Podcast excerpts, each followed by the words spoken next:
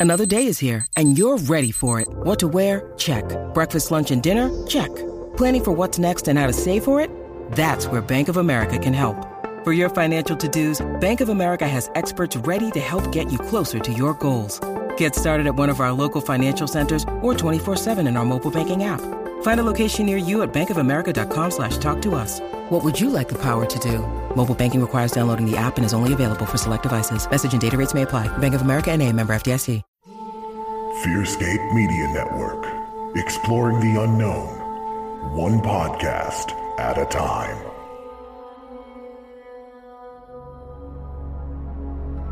Who is the Slender Man? Coming to the Fearscape Media Network, FSMN's first ever mega October network crossover event, The Slender Man. Featuring three of your favorite network podcasts covering the Slender Man and all his slender glory.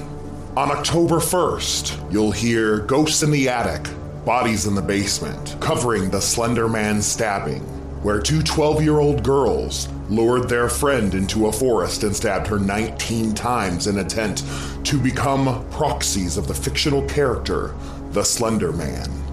On October 6th, Fearscape Paranormal Podcasts will be covering the legend, lore, and creepy pasta of the Slender Man.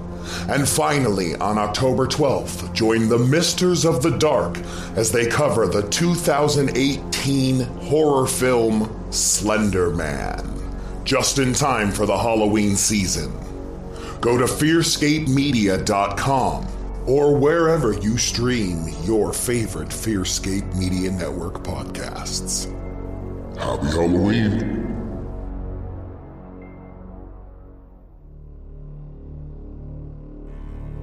Thank you for tuning in to Fearscape Paranormal Podcast.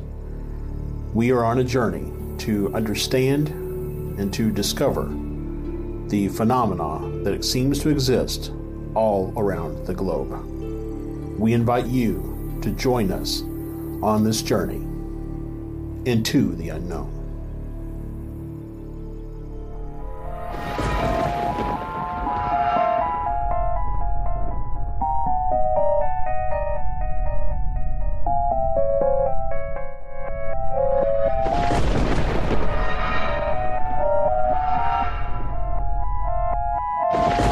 Welcome back, ladies and gentlemen, to another lovely episode, lovely episode of Fearscape Paranormal Podcast here on the Fearscape Media Network. I am your host, Stefan Gearhart, and I am joined, as always, by probably the most intelligent dude I've ever met in my entire life, and also Josh.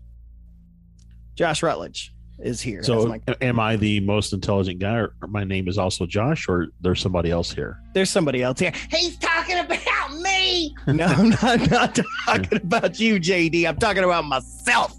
Uh, no, I'm talking about you, Josh. Um, you know, I was thinking about it the other day. Um, I don't want your head to get too big, as I know it will.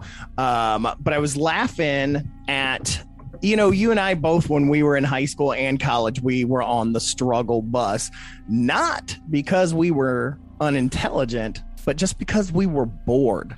But Yeah. at the time, I don't think either of us realized that. And now you and I are two of the most academics of our group of of friends from back in the day.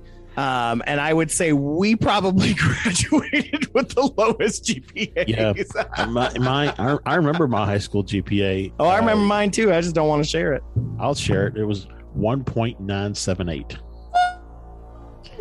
But I, I graduated college with a, uh, a 3.7. So, you know, I, Um, so college, I still screwed around, but I was still young, and you went back later on. Um, I was to say that was my, my third and final attempt at college. Yeah. was I was like, my graduated because so I graduated with a, a bachelor of fine arts in theater, and in my major, I graduated with a three point nine. Yeah, baby, but everything else was awful, and it caused me to graduate with a much lower GPA because. I did not want to do gen ed. I was not there for gen ed. I wanted Well- to do my major classes. you know, you know how much employers care about your GPA? None. And I, whenever Fuck they this. ask, I'm always like, why? Why do you care? Like, eh, you know, the only time I ever got turned down was when I tried to be a substitute teacher for the Jefferson County uh, Jefferson well, County yeah. Public Schools because um, I was literally one, literally 0.01 underneath what their requirement was for college graduating GPA.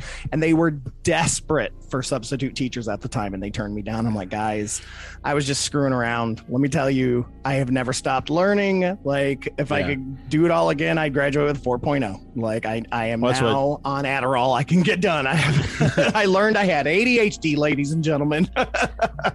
So yeah, I mean it's it's like when I was like about 18 months so or so being done with college, I decided that I was going to shoot for a 4.0. So like at the time, I think I had like a a 3.2 or 3.1, mm-hmm. and so I worked those next 18 months to pull it back up to a 3.7. So nice, yeah, man. Pretty... Congratulations. But anyways, anyways, anyways, anyways now that we're but, uh, done blowing sunshine up our own asses. But I would say, you know, you said that this is a lovely episode.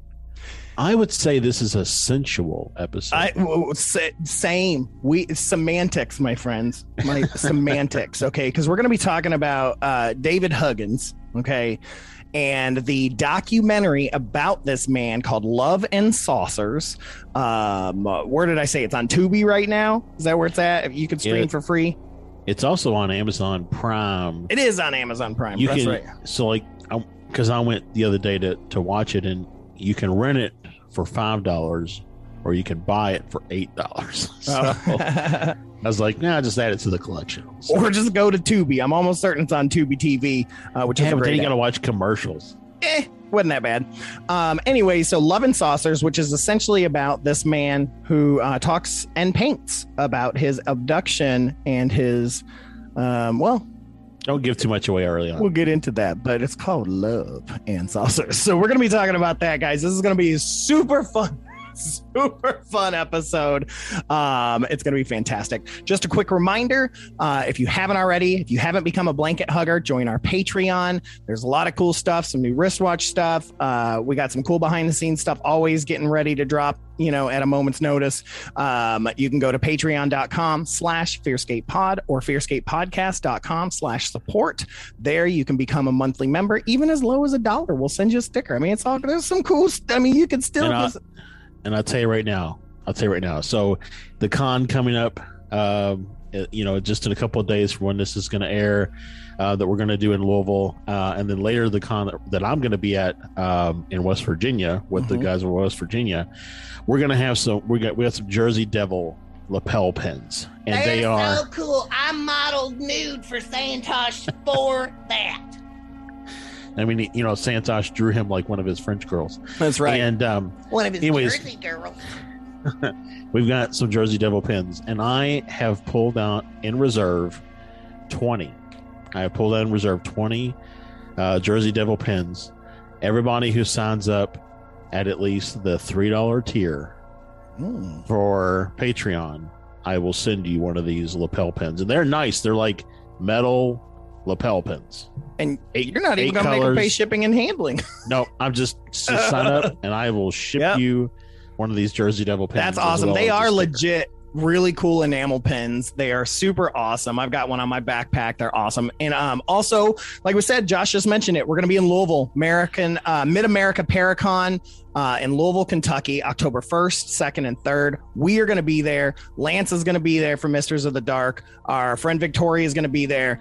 I mean, we are going to be having so much freaking fun, you guys. You can come meet us, grab some stickers, get a Jersey Devil pin, sign up for some stuff, tell us your uh, encounters from the Fearscape. We want to know. I mean, you can tell us right there. We'll record you live, man. Like whatever yep. you want to do. We're going to be there. There's going to be cool stuff. Cast of the Monster Squad is going to be there. Keith's going to be there.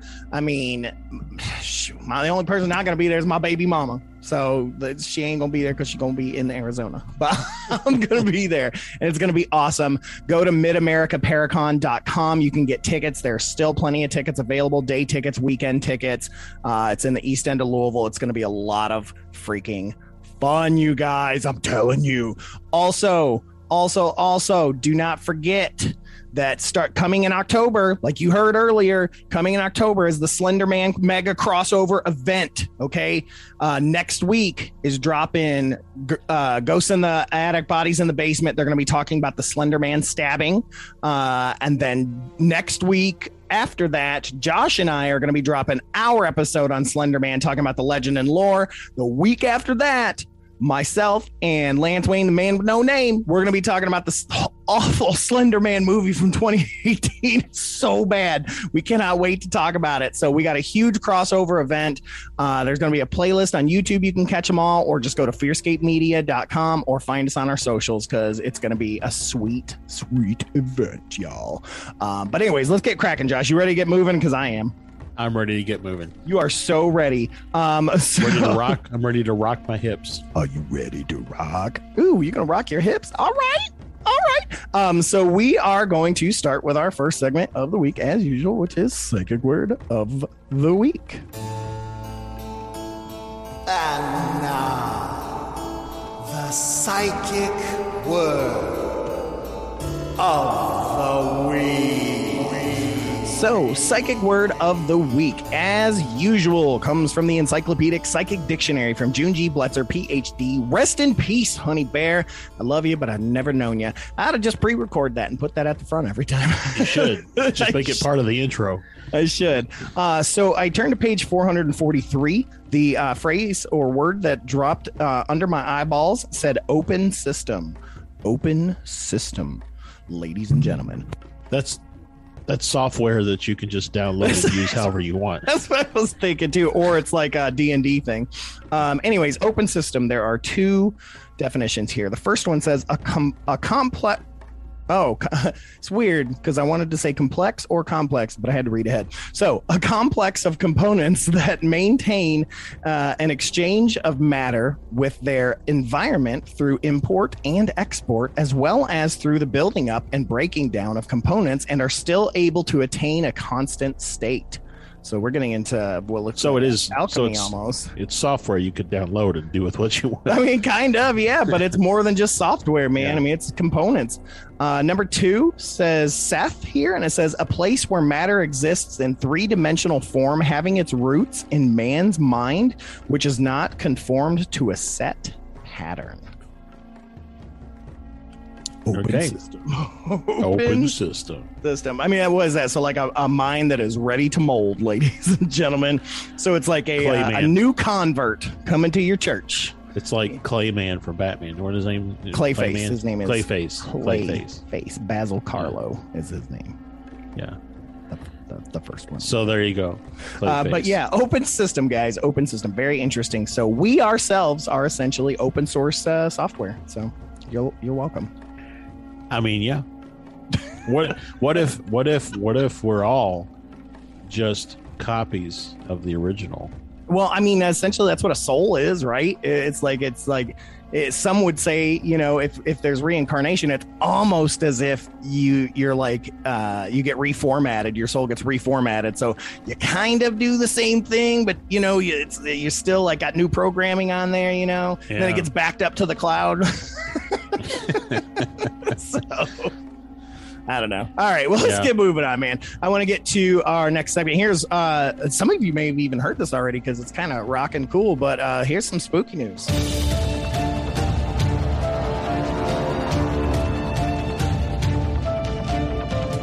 So, spooky news, man. Uh, this one's rocking, and I said that on purpose. Uh, the headline here says Sammy Hagar says he was abducted by aliens in the 1960s. Uh, Sammy Hagar was the, uh, of course, very famous rock and roll guy. Uh, most of you may know him as the second lead singer of Van Halen when they called it Van Hagar. Um, but he is also uh, part of some other bands, and he got his Cabo Wabo tequila and all that stuff. anyways, this is this is what he says. This is what the article says here says Sammy Hagar swears he was once abducted by aliens, and he details his wild experience in a new interview. Speaking to Mystery Wire, the Red Rocker says his alien experience happened in the mid 1960s. He mentions that when most people ask him about his abduction, they expect him to backpedal, but he staunchly says his experience 100% happened. Hagar says, Four o'clock in the morning, pitch black, dead asleep.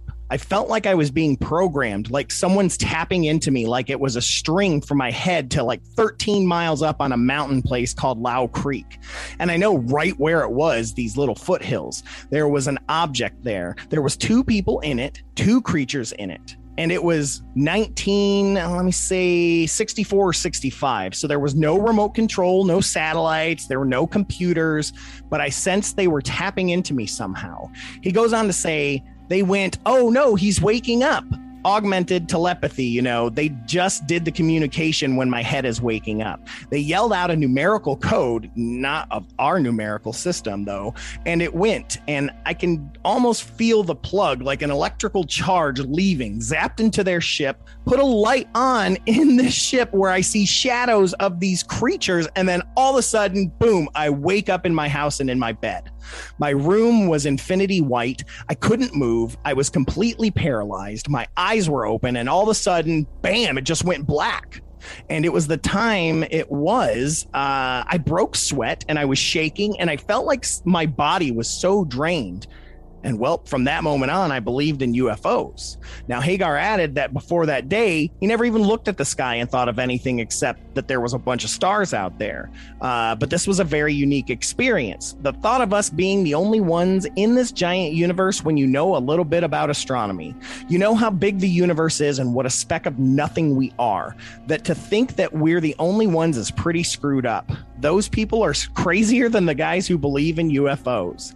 And as for why he thinks aliens may have contacted him, Hagar says, I don't think they were programming me. I think that they were just interested in like, you know, we what we do with animals, you know? So they had this advanced technology. They were sucking my brain to see what I knew and by me catching them enlightened me. I didn't learn anything. They didn't put something in my brain to make me special or anything. I don't believe that at all. I just believe that by having that experience and realizing what happened, my brain went boop. It was like taking acid or something. My mind expanded and I started searching for, you know, the truth and, and things like that. And well, I still am. Well, yeah, and it's and that's a common theme from uh, contactees and abductees is that mm-hmm. when you have that kind of experience, like your your thought processes change. Like you, yeah. all of a sudden, you're concerned about the Earth more than you were before, or you're right you know, more into like spirituality than you were yeah, before. just or humanity in general, yeah. or just yeah, yeah. absolutely. Um, so this is a very very cool story. I mean, I'm definitely a big Sammy Hagar fan, and I had never heard that um, until now. So I mean, you know, I don't know if this is the first time he's shared it publicly or not, but it's a pretty cool story.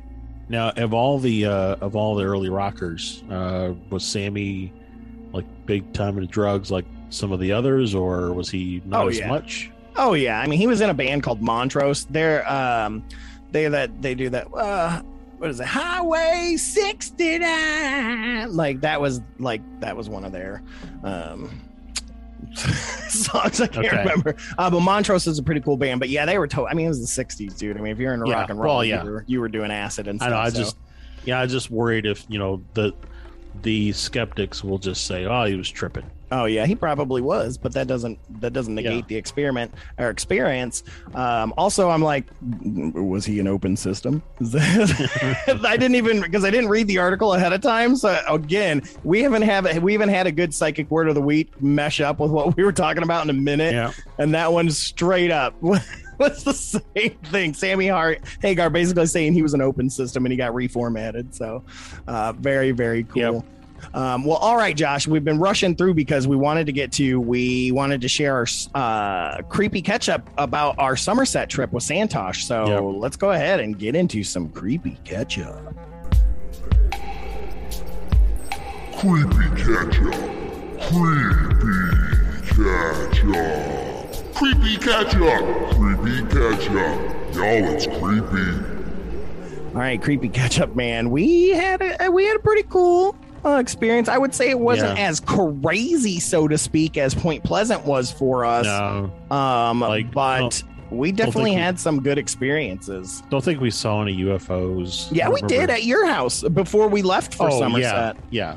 Yeah, man. I mean, immediately, like the first night I'm there, we go out to your house and we go, you know, look the fire, and boom, there's a UFO. Crazy one. Looked like electric bolts, man, just flashing like crazy, Yeah. like Pikachu bolts, man. And it was moving so freaking Fast. fast, dude. And Well, it it spun around Jupiter. Spun around like, Jupiter. oh, yeah, yeah. crazy, man.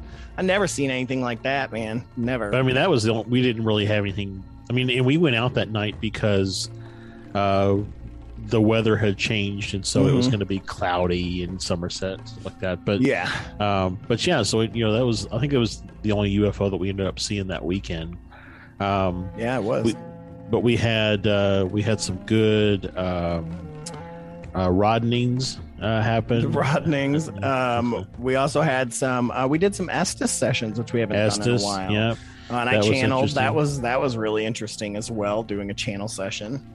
Yeah. Which I need to uh, I need to find the audio for that. Did I? I, I think I need to look at it and see because you you always get so freaking low when you channel. Mhm. I don't Yeah, know. we need to start using that little microphone. lapel mic. Yeah, Yeah, the we lapel mic. we did that for uh, uh, for your we we did a hypnosis right with Santosh and Yeah, so that was another thing you guys have heard the, uh, me talking about for God a while now. That we were talking about doing um, uh, memory recovery hypnosis to see if my experience when I was three or four or whatever, um, where I've always assumed that my sister and I got abducted, if indeed that did happen. Um, and it was a really interesting experience. We thought we were going to kind of just go for about 30 minutes. It was almost two hours. Um, and it was, um, man, it was an experience, man. Like I'm still, Yeah. still really processing things. yeah Um, there's some frightening things and, There are. and trust things. I mean, I, I don't even know if, you know, I'm nervous that what I said isn't the truth. I mean, I do improv. So it's like, yeah was my mind just storytelling? Was I just making connections? I mean, but th- I don't know Yeah, I don't, I don't know either. the emotion that was on your face and in your voice as you were telling some of that stuff. I yeah, and Santosh had even said that there were a number of answers that came across like a four-year-old would answer, um, as opposed to a 42-year-old. Um, so it was very, very interesting. Um, I'm still not ready to release it yet because Yeah. I'm still kind of processing it, and um, didn't I didn't think it would feel so private. Um, but if we do release it, uh, we'll more than likely be releasing it on Patreon um, and we'll of course let you guys know but um, there was definitely you know some visions of going up I, almost like what sammy was just talking about so Yeah. you know going up in a I- ship um, seeing things i will say one of the things that freaked me out the most was this light beam that we saw that um, bounced off a chrome ceiling and hit my body and made my skin translucent. So it was like an x-ray light. And so you could see all the organs in my body and uh, i could see my little kid body all my insides. And that was pretty freaky man. I i, I don't if, if i made that up i need to be a sci-fi writer because that was pretty incredible. Yeah, um so i don't know. So that's just a little tease. Um but yeah i'm definitely still processing it and talking to friends and family um about things. Um i don't know. But- kind of but you know something that messed up. so something that came um, out of one of the Estes sessions, um, I think that's where it was, was um, something about uh, a fog and like a, a like a uh, uh, something rolling in like a fog or something, Mhm. and it, it might have even been, even been during your hypnosis. I'm I'm I'm, pro- I'm trying to remember where exactly it came up, but anyways, and I and I after the fact, I'm thinking about so the night that we after you did your hypnosis, we went out and Mhm. grabbed some food. Um, which you know, shout out to that diner there in Somerset. That yeah like, reno's man that's where Yeah, we went to that was- reno's that was some awesome food, and they they like stayed open for us, so that was really cool. yeah it Um, was but um, when we came back, we decided to have a fire and just kind of sit around the fire and just kind of chill and stuff. And um, we had uh, the um, crap. What's it called from Keith? The Keith The us- pod? The, the REM pod out there. I had a little EMF detector, like you've seen, like the green, yellow, red, you know, Yep. lights that light up. And then I had the uh, uh, div- uh, divining rods. Is that what they're called? Yep, Dowsing rods divining rods or dowsing rods yeah So, and a couple times we were getting hits on those dowsing rods, and we were also getting hits on the REM pod and, and hits on the EMF detector. And I couldn't help but notice, but there was like a deep fog that just oh, a massive deep fog, and it was really interesting because each time we would do an Estes, the clouds would open up above us. Mm-hmm. Like all of a sudden, we could see the stars, and as soon as the Estes session was done, the clouds would roll right back in.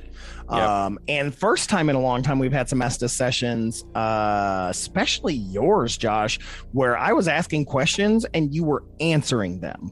Like, Wow. Like quickly too. I mean, really weird circumstances. Even Santosh and I were like, "Whoa," because you were like answering questions um that I was being prodded, you know, anyways by the things that were coming out of your session and then I asked questions and you'd be like, "Yes, it's happening right now." Or or I'd say, "What's that sound?" and you'd be like, "You hear that?" You know, like, oh, it was crazy stuff like Yeah. that. So, um But- it was definitely yeah. spooky, man. And we kept feeling like there was something there watching us too. Yeah. Uh, well, for I, sure. And I came out of the, uh, like at one point in time, I came out of the cabin and I was walking back towards the fire and I got out of the corner of my eye, I saw this glimpse of this like shadow figure standing about, you know, 15 feet off to the side of the fire pit. hmm and then, I, and then like I did a double take, and it wasn't there anymore. But you know, we we all kept feeling like there was something there.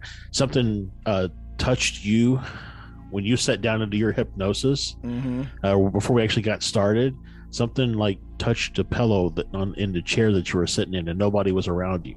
Yeah. Um, Uh, and then when you were doing your session, something shook your chair, and then it turned out to be me. yeah, Um, that was my great But- Barker moment. yeah, Um, but yeah, there was also that moment um, where I was in the restroom yeah. and um, I so it's like you you sit and then to the left of you on the same wall is the big mirror, and so out of the corner of my eye, I'm seeing like this white figure like flowy and moving and things like that. And I kind of assume I'm like, oh, maybe it's the towel that's hanging. But I look over where the towel is, the towel's not moving, man. And I again look and I can see this figure out of the corner of my eye in a shape of a human standing in the mirror. I can't see myself because I'm right of the mirror. So, um, and of course, as soon as I turn to look, there's nothing there. But I was freaked out, dude. and this is the same area. I mean, we were like half a mile away, if that, from where Kyle Cadell from uh, the International Paranormal Museum saw his Bigfoot sighting that he told us about Yeah. when he was on the show.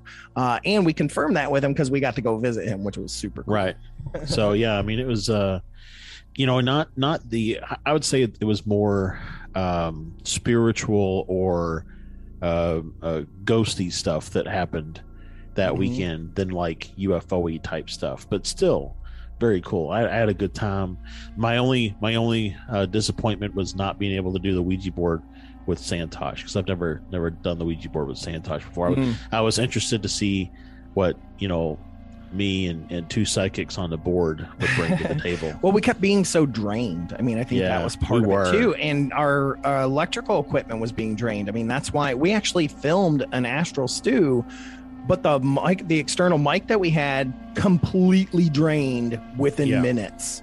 Um, and so we had no sound like at all. So we had to completely redo that later Which- on.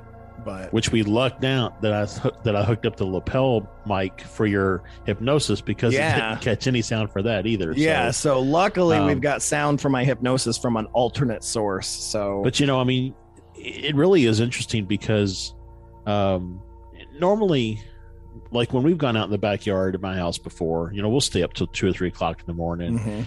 and then I'll still wake up at eight, you know, because this is Yeah. my body's just like used to getting up. So, you know, five hours of sleep, and then uh, even if we go out and do it again the next night, still wake up at eight. But- But I'm usually not like totally. I mean, that morning after the first night there, so Saturday morning, um, and I slept till ten o'clock, which never happens, um, and then. Uh, within probably four or five hours after getting up, I was already like I could have gone home and you know gone back and taken Mhm. a nap. I mean, I was just And I was the one that wasn't tired, and I was on Pacific time still. Like I was still four, three hours behind. I was still staying up till like four or five in the morning and getting up with you guys at like eight, nine. yeah, You know, most times. But I mean, Friday night you did you did get level one for Reiki. You got a tune yeah, that's right. that. Yeah, So I mean, that is energetic, especially because you, you know, uh, for those of you that don't do Reiki, you, you don't use your own energy, you use Reiki energy. And so it doesn't drain you. But when you're first doing it, like you can't, you're still trying to figure out how to differentiate. So, um, and you're, you know, it's, it's like working your mystical muscles. And so no wonder you slept so, so late on Saturday. well, and I, you know, I'll tell you, I've, I've Reiki'd the hell out of a lot of things. So yep. it's been fun. Yep. I love Reiki, man. Absolutely so, love it. Uh, so that's creepy catch up. We're we're already planning um uh next. You know, it's like, what are you going to do next year, Pinky? Try to conquer UFOs. You know, I yeah, I don't know. We got some ideas. Um, yeah. you know, Somerset. We did get to go to the pyramid though in Somerset, and a couple of Pennyroyal places. And like I said, got to see Kyle and go to the museum for a while. And we sat, talked to him for a good long time. And uh, we'll actually be having uh, Nathan and hopefully Kyle too. I'm not sure if Kyle's going to be able to make it, but uh, Nathan on, I believe, in two weeks. Yeah. Um, so uh, that's going to be really, really cool to catch up with them because they're getting ready to premiere Pennyroyal season two. Season two and yeah, uh, I'm uh, I am Which... not a competitive person, so I don't give a shit listen to Pennyroyal because yeah. it's a really good podcast. Well, so. in, in, in, you know, just when we were down there talking to Kyle, he he was just, oh, just season two is just crazy. You know, so I know um, it's so funny because he was like, I don't know when it's going to happen because there's just so much stuff that we've come across, and literally two days later, uh, Nathan drops when season two is going to drop. Yeah. So Oh, it's going to yeah. be crazy, man. But yeah, what a fun, crazy. I love we get our annual trips. I wish the weather had worked out a little bit better and, and time because we didn't get to go into the uh, the ghost tunnel, train tunnel like I wanted to, and yeah. a couple other things we had planned. But you know, them's the breaks. So um, it is what it is, and hopefully this uh, this weekend here, hopefully we'll be getting into some spooky stuff with your brother and Lance and Victoria. Yeah. Um, hopefully, hopefully, hopefully, hopefully the weather's hopefully. good as well. So maybe we'll have some good creepy catch up. Uh, you know, for that as well. Other than you know, supposed to be you're, you're going to freeze your butt off because it's supposed to get on like 58. Oh, dude! Today the high was like 84 and it was 68 this morning. And I was like, I should have grabbed a coat.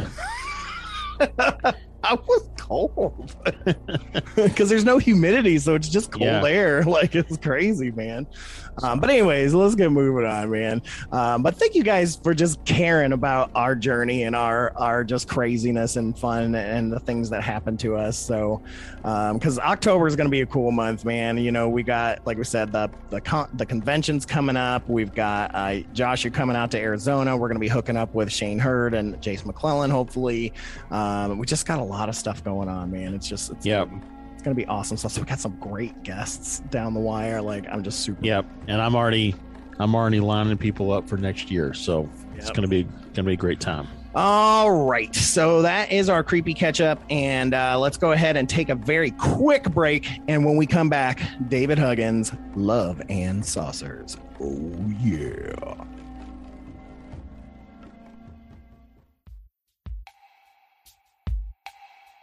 This episode of Fearscape Paranormal Podcast is brought to you by the fine folks at Manscaped.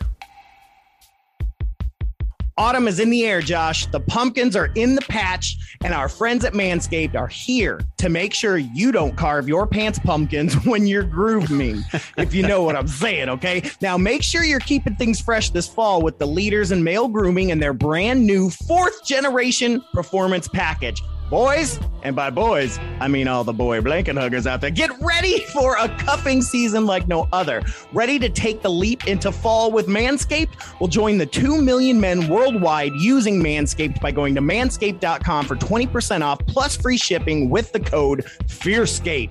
That's what I'm talking about, Josh. Getting ready to have your balls smooth as pumpkins.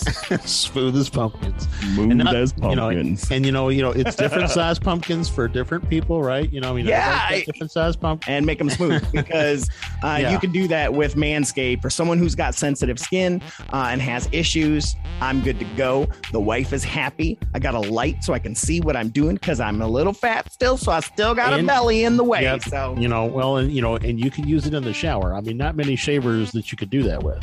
Right. yeah, one hundred percent. And I love that it has the weed whacker, so that I can say whacker uh, as many times as I want to to chop up your worst weeds uh, in your top, in your nose, in your ear. God knows we have gotten forty, and we've got hairs growing in places we didn't know there was supposed to be hair there if uh, after you trimmed your pumpkins, you might want to wipe them clean, and, and their and their ball wipes are amazing. Yeah, the, or the crop preserver. Uh, you yeah. know, uh, this is that deodorant there to uh, you know they go hand in hand with pumpkin spice lattes. Yeah, so hand in hand, so they say. Anyways, don't forget, you guys, we got to get some Manscaped here because we want you to be smooth as pumpkins. Yeah, so make sure you head on over to manscaped.com Use promo code Fearscape, get 20% off free shipping. Again, manscaped.com, promo code Fearscape.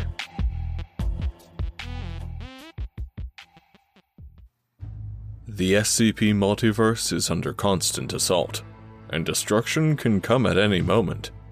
Therefore, having just one database is a folly the Foundation can no longer accept. Join Dr. Kevin Milgram and SCP 073 Cain as they create an oral history of the SCP Foundation in Memories of Cain, an SCP story, hosted by Daniel Doremus. For should the Foundation fall, the unkillable first murderer of man will live on. New episodes drop every second Wednesday of the month on the Fearscape Media Network. Visit fearscapemedia.com for more information. All right, we are back. Thank you guys so much for sticking around. Uh, make sure to uh, you know visit you know what we talked about in those ads. We got some good things happening, and yeah. everything helps us. Even listening you to know, other podcasts on our network. Well, I mean, just you know, they're showing us some love. Show them some love. That's you know? right. So. Um, All right. But yeah, so here we are, uh, Josh. We are in we're at the end of September, my friend. It is almost spooky season. And uh, oh, so before we get into gonna... spooky season, we need to get that last little bit of summer love. so yeah, we're gonna kick it off. I mean, we're gonna get some blanket Huggins. I mean, David Huggins. Blanket Huggins. All right, so let's talk about David Huggins and uh, Love and Saucers, man, because this just this changed my life. Yeah, so uh, so David Huggins. I mean, so first of all, he's he's currently seventy eight years old. Uh, so he is an older gentleman. He's a painter. Uh, he lives in Hoboken, New Jersey, and and kind of the way he he got famous, uh, and the reason that we're talking about him on our show is that uh, starting at the age of eight, uh, he started seeing um, beings around the farm that he grew up in in Georgia. Um, the first uh, being that he saw was this small, uh, like almost like a Sasquatchy type uh, creature that had big orange glowing eyes. And like and to hear him talk about it in the documentary, he says, um, you know, I was just out in the field and all of a sudden I hear this voice that says, David, turn around and he turns around and there's this little short, hairy guy with glowing eyes standing there walking towards him. Santosh? And he's like, he's like, I just didn't know what to think, so I turn around and I run away. That's what I would have done. so, um, then like, uh, then like his next encounter, he, again, he's like eight years old. He he goes out uh, to get something out of the barn, and when he goes around the corner, there's this what he describes as like a praying mantis looking um, entity standing there um, and uh, he says that like he just kind of like freaked out and yelled and when he did this mantis thing sprayed him with this like uh, blackish blue liquid substance which which makes me think honestly mm-hmm. of um, the the the doc uh, the documentary about the uh, Hudson Valley and those guys oh, talking yeah. about spitting up the blue black stuff mm-hmm. the next morning after their encounter. Um, so anyway, so he says as he's running away with this stuff on him, it like starts to evaporate, and then there was really no no trace of it. Um, then like the next couple of days go by, and then um, these uh, uh, what what I, what I will describe as like little grays with uh, with blue jumpsuits on. Uh, that um, kind of sounds like uh, Hopkinsville. Almost. Yeah. So they so they start. Well, first of all, he's just he's like walking in this tall grass, and he sees this like little bald head, kind of just below the the level of the grass. Um, and he's like, "Is that a bald head?" And then he passes out, and then he wakes up several hours later in another set of weeds. Mm.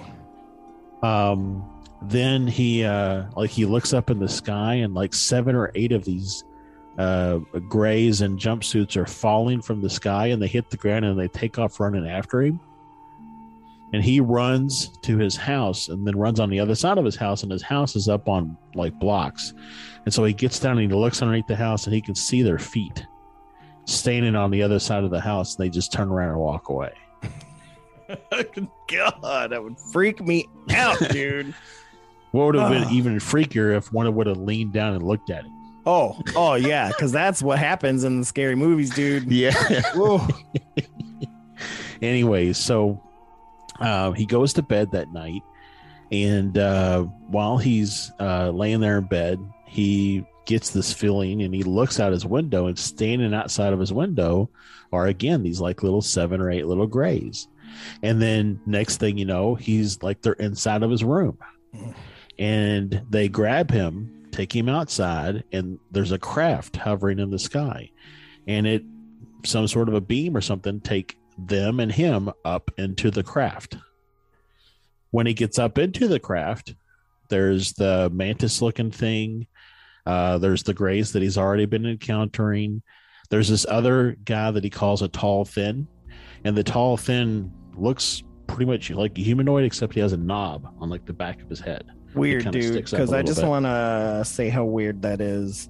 The, some of the descriptions you just said and what I went through in my hypnosis. I know, and I know. I didn't watch this until after, um, after all, after all that. So that's kind of so. Weird. So, and that's what when I was doing the research for this, I was like, this is going to hit Stefan pretty hard with mm-hmm. the hypnosis stuff, and it's probably going to hit you a little bit more. I'm going to say, but so, anyways, this um, this woman, what he describes as a woman who he says basically looks like a normal woman, except she's really big, like bigger than most, like tall, like she's really tall, um, like Chyna from WWE. pretty much, yeah, like or maybe even a little taller. Right. Anyway, she's got this um, this kind of rod in her hand and she walks over and the grays. Again he's eight years old. Tilt his head back and she shoves this rod into his nose and implants something in his nose. Ugh. and then and then he says you hurt me. You hurt me. And she says let me see. And she waves her hand and the pain is gone. That's some jesus level stuff. Or are they reiki practitioners? Mm.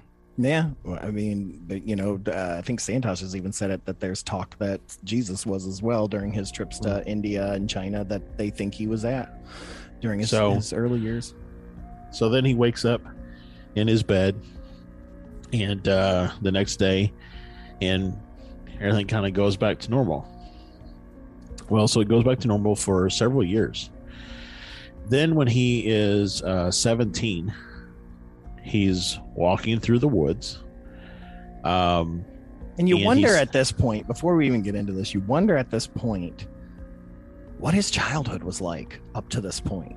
You know, well, so he he does talk about that in the documentary that his parents were both heavy drinkers and it was an abusive household. Yeah. He said he was he was um it was either like a belt or a thick switch. Um, he's like when they were drinking, if he was around, it was higher probability that he was going to get hit. I so. mean, I don't remember um, in the doc whether or not he talked about it, but whether or not he told his parents about his experience. Uh, he was little before the 17 year old stuff. Yeah. So I don't think, I don't, I don't recall him talking about it in the doc, but I, based on how he talks about his relationship with his parents, I don't. I doubt he did. Yeah, and I almost Because- wonder if he repressed some of it until the 17 year old experience. Well, so I'll, I'll get to that in a minute. Okay. Um. So, anyways, he's walking along in the woods when he's uh, 17 years old, and he sees this woman sitting underneath a tree, and it's basically the same type of woman that uh, you know put a rod in his nose in, in the in, Mhm. in the craft, and he's like, all of a sudden, I am uncontrollably aroused.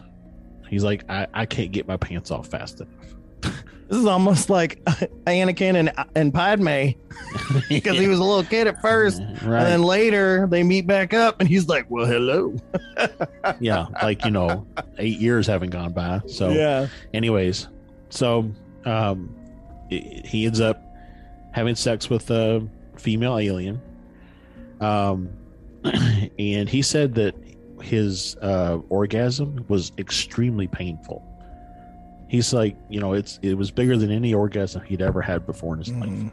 And he was like, he was he was kind of jokingly, he was like, you know, I always thought I would lose my virginity virginity in like the back of a Ford, you know, or something. yeah, like not in the woods with an alien. with so, an alien, and uh, and you know her name, right? Yeah, it's Crescent. Yeah, Crescent. Uh, I thought that was kind of cool. So, um, so that was the first night. Uh, at 19, his parents aren't home. He writes a note saying, um, he, he, he'd heard about this, uh, school, uh, the, uh, Arts Students League in New York City. And so, um, he, when he's 19 years old, he writes his parents a note saying that, uh, this is where he's going and he's leaving. They're not home he says if they were home i wouldn't have i wouldn't have been able to leave. Yeah. um, he said he heard this voice in his head saying if you don't get out now you'll never get out. So he wrote this note um, left it for his parents and drove to new york from georgia. And uh, again in the, the documentary the way i mean he, he's been back to georgia since obviously. You know you Mhm. go back and visit where you came from. But I mean, he doesn't really talk that much about his parents, so I don't know that he still. I mean, now at the age of seventy-eight, I, I doubt they're still alive. Um, yeah. but so so anyway so he goes to new york um when he gets to new york uh, everything's going well he's enjoying the you know being in the art students league he's doing all these paintings he's really you know learning all this technique and everything he loves it one day after class um he's like he's like it, it was like during a transit strike um and so he um uh, he can't get a bus to get over to where he lives on the other side of Central Park, and so um, he starts walking. He's like, "Oh, it's going to be a wet walk." So he starts walking, and uh, he decides to stick his thumb out and see if somebody would give him a ride. So he sticks his thumb out, and this big, dark car pulls up next to him. Where does that Here remind you? of? come the man in black. And this woman says, um, Where are you headed? And he's like, Just on the other side of Central Park. And uh, she's like, Well, hop in, I'll give you a ride. So he gets in. She she takes him to where he needs to go, you know, within a within a block or two of where he lives. And he thanks her and uh, goes in his house. That night, he's visited by the woman. Boom! Time for crescent roll. And um, Pop that biscuit.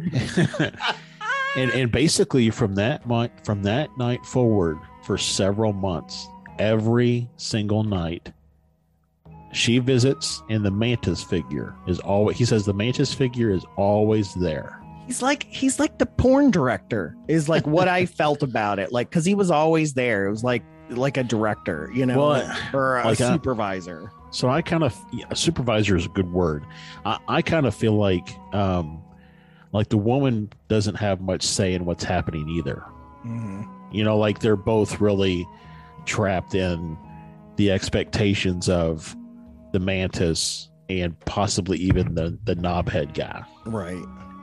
um so again for months goes on every single night and and he's like every morning when i wake up these words in my head say we'll be back tonight every morning when he wakes up. We'll be back tonight. We'll be back tonight.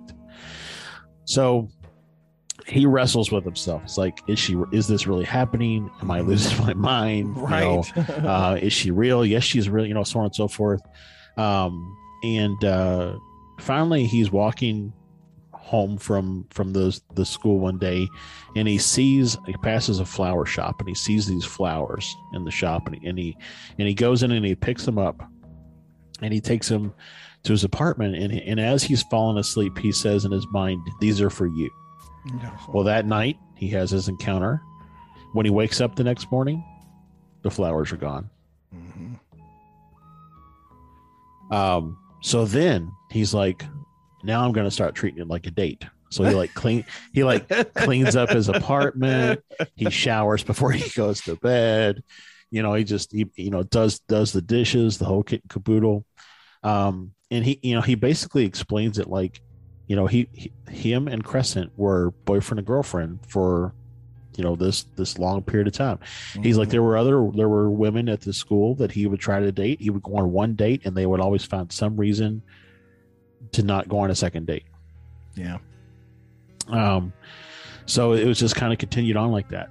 Uh, then one night, he's uh, going to bed and he um, he sees this uh, portal open in the wall in his bedroom, and on the other side of the portal is the woman that he's been having relations with, and she says. Um,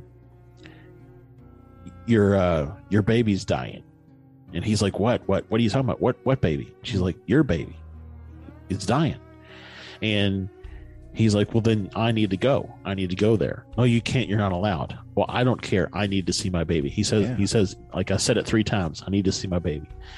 And so um she lets him into the portal he's like and then the mantis guy is really mad he's like what are you doing here you're not supposed to be here and he's like she said my baby was dying. I can't you can't let my baby die. And so she brings out the baby and it's just like hanging there lifeless. And he walks over and he reaches out to touch it. And just moments before he touches it, static electricity sparks from his finger to the baby, and the baby opens its eyes. And he's like, Look, see, the baby's alive. The baby's alive.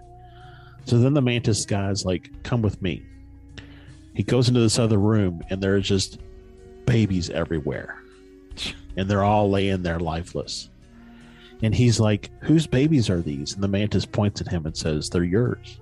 Jeez. So he's like, I felt like I needed to help them. So he walks over and does the static thing for every single one, and they all come to life. And he's like, The best I can figure is that I gave them a little bit of my energy and they came to life. Man, that's crazy, man. Not not he's crazy, but No, but just the- situation yeah. is crazy. Because the the one of the biggest reasons why I don't think he's insane is he's constantly questioning his own sanity, which boom already, you know, gives you a good inkling that you know you all right. So something else that he talks about here is that the Greys are like the workers. Yeah. which I, I I personally find that interesting because that's a theory that we've talked about that Mm-hmm. you know in my you know dreams or dream state or whatever that the grays were created as some sort of a uh, you know worker class or whatever Yeah. so um but um you know basically he's like he's basically their their stud right so um he's just there. And, and apparently so um there were situations where he was taken into a room and just made to ejaculate into a glass. And then um there were all these other women that he was made to sleep with. I mean, this, you know, this kind of gets into a little bit of what, um, uh, what's his name, Romanek talked about. yeah. Uh, You know, as crazy as we think he is, I mean, he he he talks a lot about being a stud and you know in fact we for a minute i thought we were going to have one of his supposed daughters coming on the show Yeah. um that reached out to us you know because he, you know before he got arrested and stuff he would be at shows and people would come up to him and be like i'm one of your kids i'm almost certain and i even think they did like dna tests and stuff Yeah. like it's kind of crazy Um, so in 19, so he, he, he basically, every time one of these encounters would happen, they would tell him, forget, forget. And he would always forget. Like he, they would say, forget. He would repeat Mhm. back, forget, and he would forget. In um, August of 1987, uh, he said it had been a few years since they had come to see him. And in August of 1987, um, all these memories started flooding in. Um, wonder why and he, huh? I I was just saying, I wonder why. Like, what what's special about that time? I don't know. I mean- I mean, maybe it was, um, maybe it was like some sort of a, you know, the psychic block that they had on him has an Mhm. expiration date, and this is it's, it hadn't been around in a while. It just kind of wore off. I don't know. Um, but he said that he went out and read. Um, I'm gonna totally blank on the guy's name. Um, he was a big ufologist. Um, he died. Uh, Stanton Friedman. no, he wasn't. He was more of a journalist guy. And you like when I know the name, you're gonna be like, "Oh my god, I can't believe you didn't think of the guy's name." It's like Don. Um, crap. Don Cheeto. No, not Don. I don't know. I'll have to. I'll have to go look it up and fill Yeah. it back in later. But but um, so he he reads this guy's book, um, and there's a section of the book that's called "Other Men, Other Women," and it basically this chapter of this book explains everything that David has gone through and all these members memories that are rushing back in. Mhm. Um, so then he starts to meditate and things start to come together even more. And then he has another encounter, but this time it's not a sexual encounter. This time the mantis being says, Let David paint. From that point forward, he starts painting what he remembers. And he's like, Every time that I paint what I remember, it gives me comfort. He's like, one time I painted something that was completely false, never happened. And I destroyed it because they told me they were angry with me that I can paint them, but I have to be honest. I can't paint anything that's false. Interesting. um, you know, I, I found an interview, one of the first uh, kind of interviews that was done with David, um, by a guy named um, uh, Corey Arm Priester. I think that's what it's how it's pronounced. Um, and this was before Vice picked it up and did an article. This is before, after the Vice article, they created a documentary. This is so Corey is one of the first people to really kind of quote unquote break David's story. The article was written in 2011. Um, and so it's got some more type uh, question and answer type responses here. hmm And so I thought it'd be interesting to go through some of the questions that Corey asked and some of the responses that David gave. So, um, let's see. So, uh, what do the ETs think of the human pursuit of art? David's response. That's very interesting. Most of the people that I met, other abductees that are involved with these beings, have a very creative bent to them. I sort of feel like the art and creative aspect is associated with them, the ETs, in some way. Hmm. Um, do the ETs produce art as we know it? David's response: I can't say that I've seen it. Yeah, I think we talked uh, to Santosh about that one time. Um, about you know, just do they is it all science Yeah. and math, or, Yeah. or are they artists as well? Yep. Um, you know, talking about one of his uh, uh, abduction experiences, he said he felt like he was always in space, um, but he said he could only go off of that because there was a window where he could see the stars. It makes me wonder though if that was a window or was it a painting hanging on a wall to make you feel like you were in space when really you were underground. Mm, uh, this is again something that we have talked about. Yeah. And we even wondered during my hypnosis of whether or not I was actually in space or the stars that I saw was that simply just a recreation um, of stars to calm me, right? Well, because think about it, you feel oftentimes people explain when they go up in the ray to the craft, mm-hmm. they feel weightless. I would think if you're falling, you feel weightless. But if you think about if you're in an elevator and it goes up really quick, what do you feel? Yeah, same. We we used to um so Santosh and I used to be a part of this theater company called uh, Specific Gravity Ensemble. And um one of the shows that we had done was called Elevator Plays and we actually did a series of I don't know 30 or 40 if that line maybe it was only 20 i can't remember now of short 90 second plays that people would get into elevators with us and we would do these plays. They would see a play going up and a play going down. They would go to another elevator. They would see a play going up going down.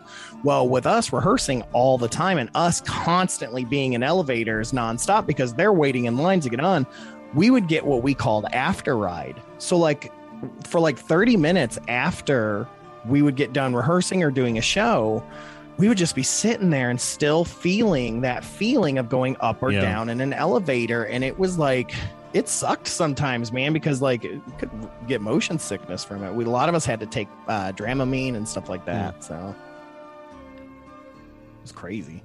Yeah. So just think, you know, when people say, you know, I feel weightless as I'm being suspended. Well, mm-hmm. maybe it's because you're falling, not going up. Right. Yeah, absolutely.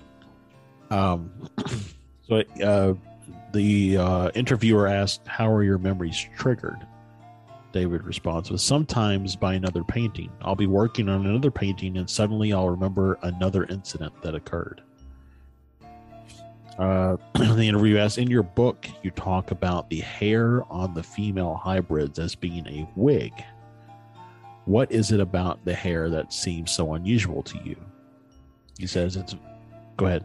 No, I was just gonna say, yeah, I never thought about that, but I've seen these paintings a bazillion times now, and I didn't I thought about her having hair, like and well, questioning it.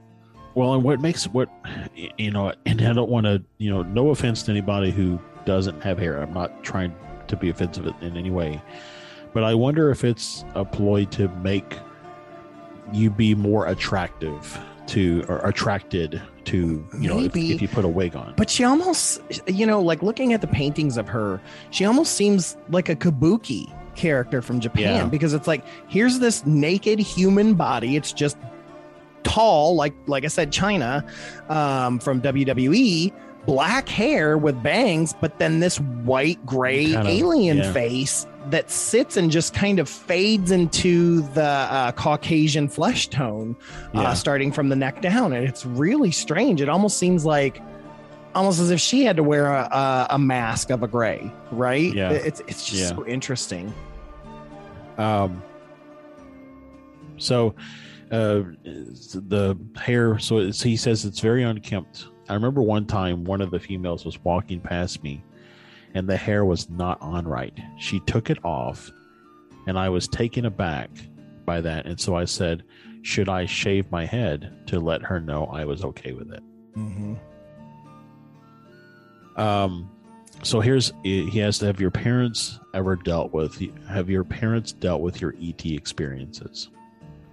This is directly to the question you asked earlier. I know. So I was like, bring it. Let's yeah. go. so he says, as a kid, I would see one of the beings and I would run to the house and say, Hey, mom and dad, there is something out there at the barn or something behind the house. And they would say, Quit making things up. There's nothing there. One time I did it and it was too much. I got a whooping really, really bad. Mm. The next day, I went behind the house and there is the woman, Crescent with a few grays and one insect bean. And I remember telling the woman, My mama and daddy don't believe me that I see you, and I got a whipping. As soon as I did, as soon as I said that, I knew Crescent didn't like that. She looked at me and said, Then don't tell them. After that, I never said a word. Wow. You know, and, and you know, that's something we talked about pretty early on in your tenure here was whether or not you should believe your kids when it comes to this Yeah. stuff, right? And and can it cause damage if you do or if you don't? Yep. So it's interesting. He asks, um, "Do you have an absolute trust in these beings?" And he said, "Yes. They have helped me in a lot of ways." Very interesting. Well, you know, and and I agree with that because you know, hearing him talk, I mean, it changed his life for the good. He constantly talks about that, you know, how he became a painter. He found this passion, and you know, he just he wasn't some abused kid anymore. He was worth more than that. You know, even though in a weird way he was abused by these alien creatures as well, if you really think about Yeah. it. But um, yeah, it's just strange, man. Like I can't imagine So having to process all of that. here's a time when they literally saved his life. he says, um, I nearly drowned. I'm looking at this person while I'm drowning, and I hear this voice say, Let him live. And just as they said that, my toe catches hold of a root, and I'm able to pull myself to shore. Yeah. God, there, there's a part of me that would feel like I have no control over my life. Right? Yeah. Like, because it, I would just start feeling like they get to decide whether or not I live or die. Um, they ask about how the ETs are organized. And he says, you know, there are the Greys, then there's Crescent, then there's a guy very tall and angular, very thin, and he has a hair bun on the back of his head. He has red eyes and he communicates with the insect beings. So does Crescent. Yeah, he's kind of like a small little Sasquatch. Kind of reminds me of Wendigo from uh, Alpha Well, Flight no. Marvel Comics. That's not the tall guy with the bun on his hair. Oh, I thought you were talking about the hairy guy. No. No, the tall, thin guy. is the one Sorry. That I said that's like got the like the knob on the back of his head. He Right, my bad. I I misheard because I was looking at a picture of. Okay. Um, so again, in 2011, he asks, "Are you in contact with them today?" And he responds with, "Oh yes." that Uh, was when was your 2011. You said. that was 2011? He says, "When when was your last encounter with them?" And he said, "Maybe about a month ago." Hmm. Um, they ask if you're in your physical body during these encounters or are you out of body. That's a question I had as well. Yeah. Um, he says it's combinations of all those. Sometimes they come and just take me. I know I've had a lot of the out of the body experiences. There are times when I'm with them, I feel like I'm in a human body, but a much younger body. Almost like they've transplanted his consciousness, That's which is what I was something else we've say. talked about. Right. Like he's got an open system. Yeah, exactly. or like they, they they cloned him so that they could transfer his consciousness to that body on their ship. right. Maybe that's more cost effective than the manpower it takes to secure a human. right. Exactly. um, ask they ask, do you feel violated? Do you have a say in what they do to you? Um, he says it was up to me. The little hairy guy came to my room one time and asked, David, can we use your body? And I said, yes, you can use it as much as you like. He seemed very happy by my response and he left the room. Not even gonna respond. um, he said, the person asked, was that before or after the sexual encounters? That was after. I was like, hey, man, why are you asking now? Um, ask him if he confirms to the law of free will. He says, yes, there is free will. Um, he asked if there's a male equivalent to Crescent. Uh, he says, I can't say. I've seen a lot of males. I have no idea. Uh, there does seem to be a faint memory of other males, but I don't remember too much. Um, they asked why he thinks he was chosen. He says he doesn't know. Um, Yeah, you know, it's. I think Travis Walton talks about this too, and a lot of these abductees like this is they want to know so badly Yeah. Why? And sometimes it's it, it's like that movie The Strangers. I know you don't watch horror movies, but in The Strangers, there it's not supernatural, it's not anything. It's these people that just break into this house and just murdered this couple and all this crazy stuff. And at one point, Liv Tyler, who's the, the actress in there, she asks them why why are you doing this what did we do to you how do we know you and they said you were home Huh. and you know and that that some of these that's what they may end up finding out is just you were there we were c- going over a field and we saw you playing you know like who knows you know I, Yep. my sister and i were walking in the woods we Right. just got seen right Yep. it's like you know eh, is it always this big thing no can it be maybe Yeah. I don't know. yeah i don't know either Um, so a couple of things here about his uh, hybrid children.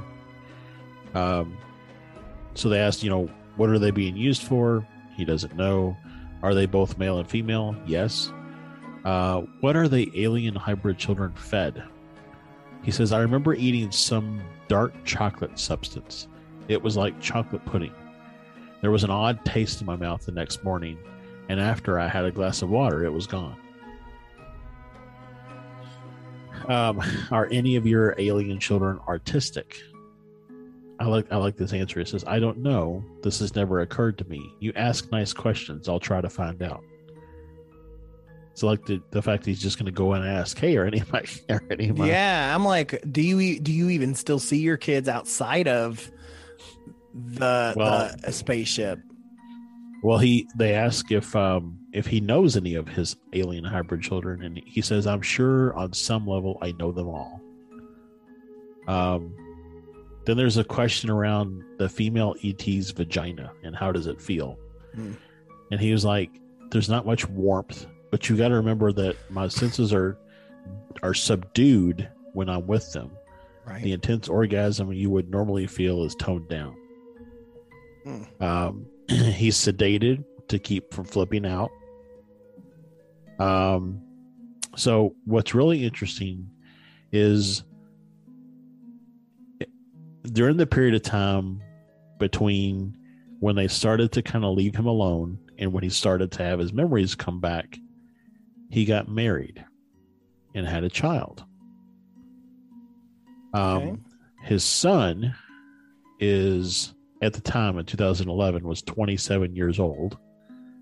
was he in the documentary or did i make that up I don't know. I've got no i 20, think so i think at the very very end As I like, say, we got about I got about 20 minutes left. yeah i think they showed like a picture or something of him and I mean, just saying where he is with everything He lives in Thailand, so yeah Um, but um, you know, they basically ask, you know, has anything come to your son? Uh, has he had any experiences?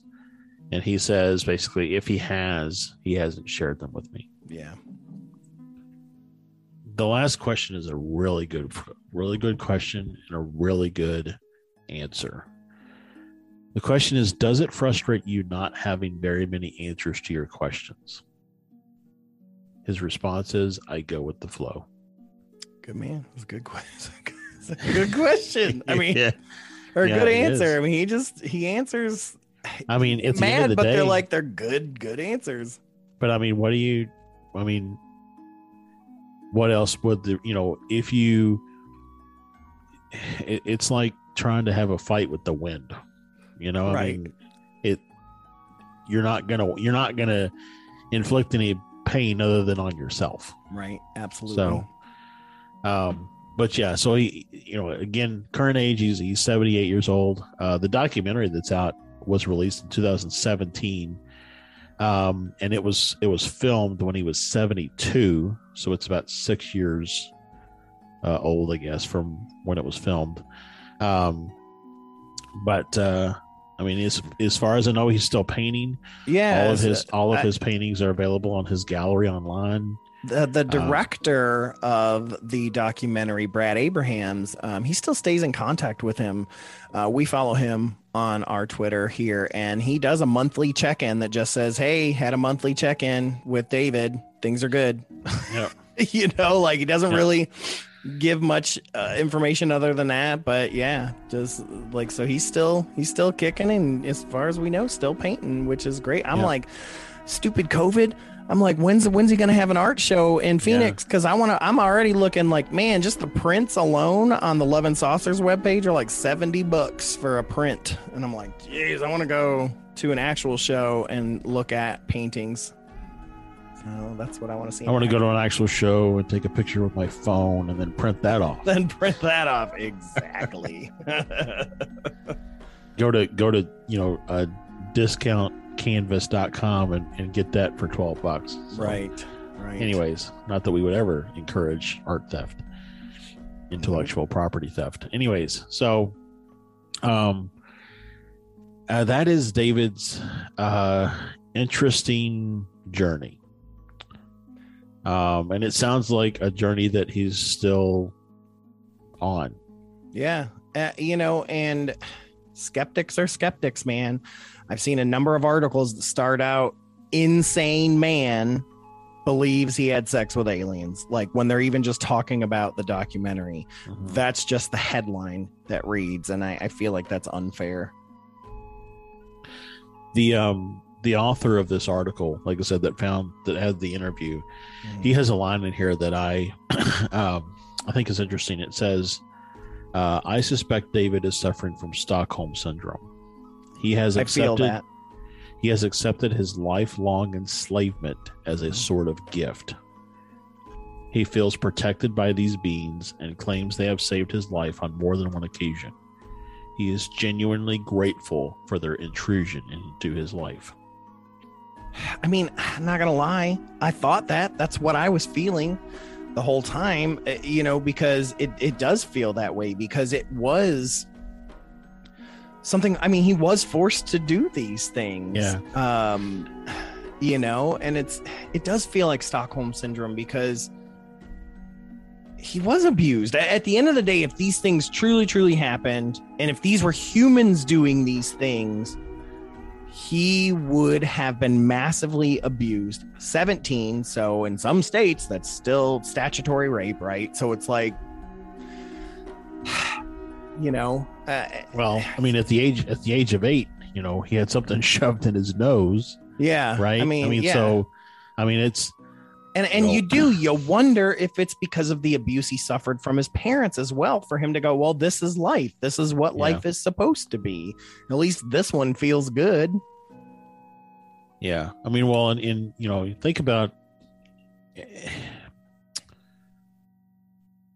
at seventeen, your hormones are crazy, right? and you know you're you're having sex on the regular. At least you at least you you know you get the feeling that you are right? So Yeah. uh, whether or not it's actually happening or not. So you know if and then you take that and extrapolate it out across his entire lifetime. Um i mean he you know he's he's divorced like he's no longer you know with his wife. Um and i would imagine that this probably had a, a big play in in, the, in a lot of that um but yeah you're right i mean he he was even if it wasn't people if it's you know it, regardless if it's people or aliens the trauma that he um, has suffered over his lifetime um, is really rather cool. um, Yeah, for sure. For sure. But I mean, as always, like we say, do your own research. Um, see what you find. Check out the Love and Saucers documentary. Uh, Yeah. You can rent it on Amazon. I, I mean, go to loveandsaucers.com. There, it'll have all the links to all the streaming Yeah. places you can rent or find it. I know it's I on Tubi. Uh, you can also go to Amazon uh, and get the book that just has the paintings. It's called Love in an Alien Purgatory: The Life and Fantastic Art of David Huggins, uh, and it's a book filled uh, with his story and filled with all of his, his a lot of his paintings and stuff. I mean, there's just a number of different ways to kind of look out for this guy. yeah and i mean it is um, the documentary is is very well put together Mhm. um, and you know it, at the end of the day it's really hard for me I'll say this: it's hard for me to listen to his story and not um, uh, think about uh, some other things that I know about, mm-hmm. um, and not believe him. Yeah. You know, it's interesting because I've been saying probably for about a year and a half now that we needed to check out this documentary um, and cover it. But I, I, I, mean, I never really watched anything about it besides just seeing the trailer. And I really thought they were going to handle it um, much more lighter than they did. I thought it was going to be more like this guy is definitely nuts. Look how crazy this is. He's a goof mm-hmm. nugget. Boop doop doop. No, they handled it very well um, really showed what a real person this this man is, and it, it was touching. It, it, yeah. you know, you know, it was it was just it was heartfelt. Um, you can't help but sympathize with the guy, and you're kind of like, okay, yeah, I kind of think this happened because he doesn't he doesn't sound like a nutcase. He doesn't sound like no. this. He's just very sure. Yeah, his paintings are incredible. Yep. I don't know, man. That's where we stand. Um, but yeah, uh, if if if anybody's got any of his paintings, you can send me one. Um, just email me. Anyways, Josh. Well, let's get moving on, man. Thank you so much for uh, you know uh, sharing with the audience. Uh, you know the the life of David Huggins here and and his art. Um, Love and Saucers again, great documentary. Check it out. Um, but we're to get out of here. Um, of course, before we do, we got to get into our last segment uh, of the night, which is encounters from the Fearscape.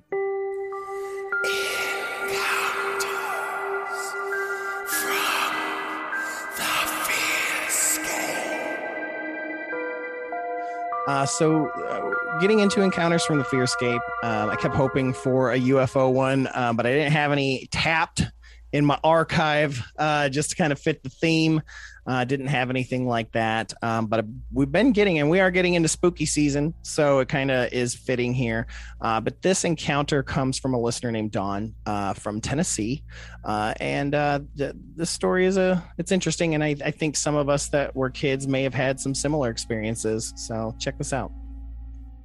My first encounter with a spirit was when I had a sleepover with two school friends. Uh, they were sisters. We had a nice evening playing in their yard.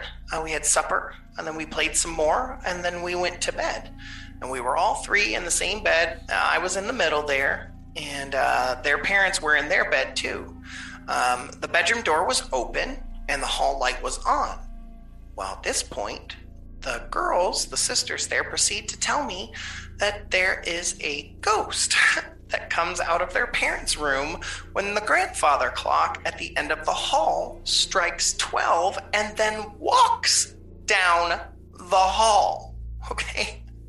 I was a little kid, okay? And so were they. Anyways, we waited. I thought this was just a joke and that they were trying to scare me because that's what you do when you're kids. And then the clock started chiming and it chimed on the 12th time. And as soon as that happened, the door to their parents' room just opened. and this big, dark, shadowy figure walked out and walked down the hall. I was absolutely terrified, and these sisters, they just were giggling, just giggling. I didn't sleep a wink the rest of the night. I was so scared. I went home the next morning before breakfast. And I tell you what, I never went back. And I even stopped hanging out with them at school. Mm-mm. You know, it makes me think about my um so my grandfather, you know, was a dairy farmer.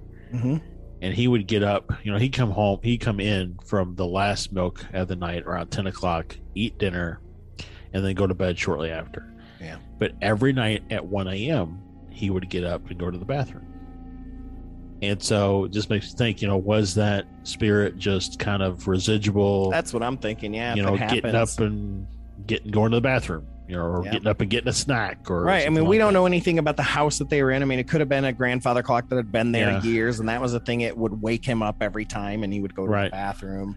Um, or things like that. Yeah, I don't know, but it does. It does reminds me of when I was a kid. Everybody had a friend that had that haunted house, you know, that yeah. they lived in or or something. Um, just yeah, that's definitely spooky um, for sure. And that would have scared me, especially if you live in a house uh, yeah. where you didn't have those kind of things happen, unlike my house, uh, where we, uh, my house was one of the haunted houses. So it was, you know, it's one of those yeah. things. Um, but thank you, Dawn. Thank you for sharing that with us for uh, encounters uh, from the Fearscape. Remember, you guys can send us your uh, your encounters. You can you know send them to us any way you want to send us a file with you with your voice. We haven't had one of those in a while. We'd love to hear your voice, um, or hook up us up uh, at the uh, the paranormal convention this weekend as another way or just send all those things fearscape podcast at gmail.com or at fearscape pod at any of our um, social medias uh, so but josh we are going to get out of here uh, just want to quickly remind everyone to go to fearscapemedia.com check out all the other great podcasts that are there. You can also download the Fearscape Media Network app uh, on the Google Play Store for free. For free, ladies and for gentlemen, free. for for free. Um, and you can get access to all of our shows as well as all the other great shows, Misters of the Dark, and uh, all that stuff. Uh, other great shows. Um, also, uh, I'm getting ready to start looking to see if anybody's got some new podcasts. Uh, if you guys are looking, we'd love to add a few more to our network. So if you got some ideas uh, for a podcast, and you know, or you've got one that you know you'd like to see it join our network, hit us up fearscapepodcast at gmail.com or fearscapemedia at gmail.com. Either one, hit us up. Let us know what you got or hit us up at the paranormal convention and we can talk. Yep. So yep. we would love, and it doesn't all have to be spooky. Like I said, we've got, you know, wishful, wishful, uh, think, drinking and binge thinking. I mean, we've got yep. some, you know, unsensitive, some, some different things out there. So just, you know, anything, uh, that we, we just find interesting, we would love to. Yeah. so, so, but we are going to get out of here, Josh. Uh, thank you so much. And again, I will say that the plant that sits behind you looks like the ring girl, and it keeps freaking me out. um, but yeah, uh, we love you guys so much. Take care. This has been Stefan. Keep your eyes on the skies. This has been Josh. The truth is now. And remember, folks, hold those blankets extra tight. Things tend to get spooky when you're listening to Fearscape. Good night, everybody. Good night.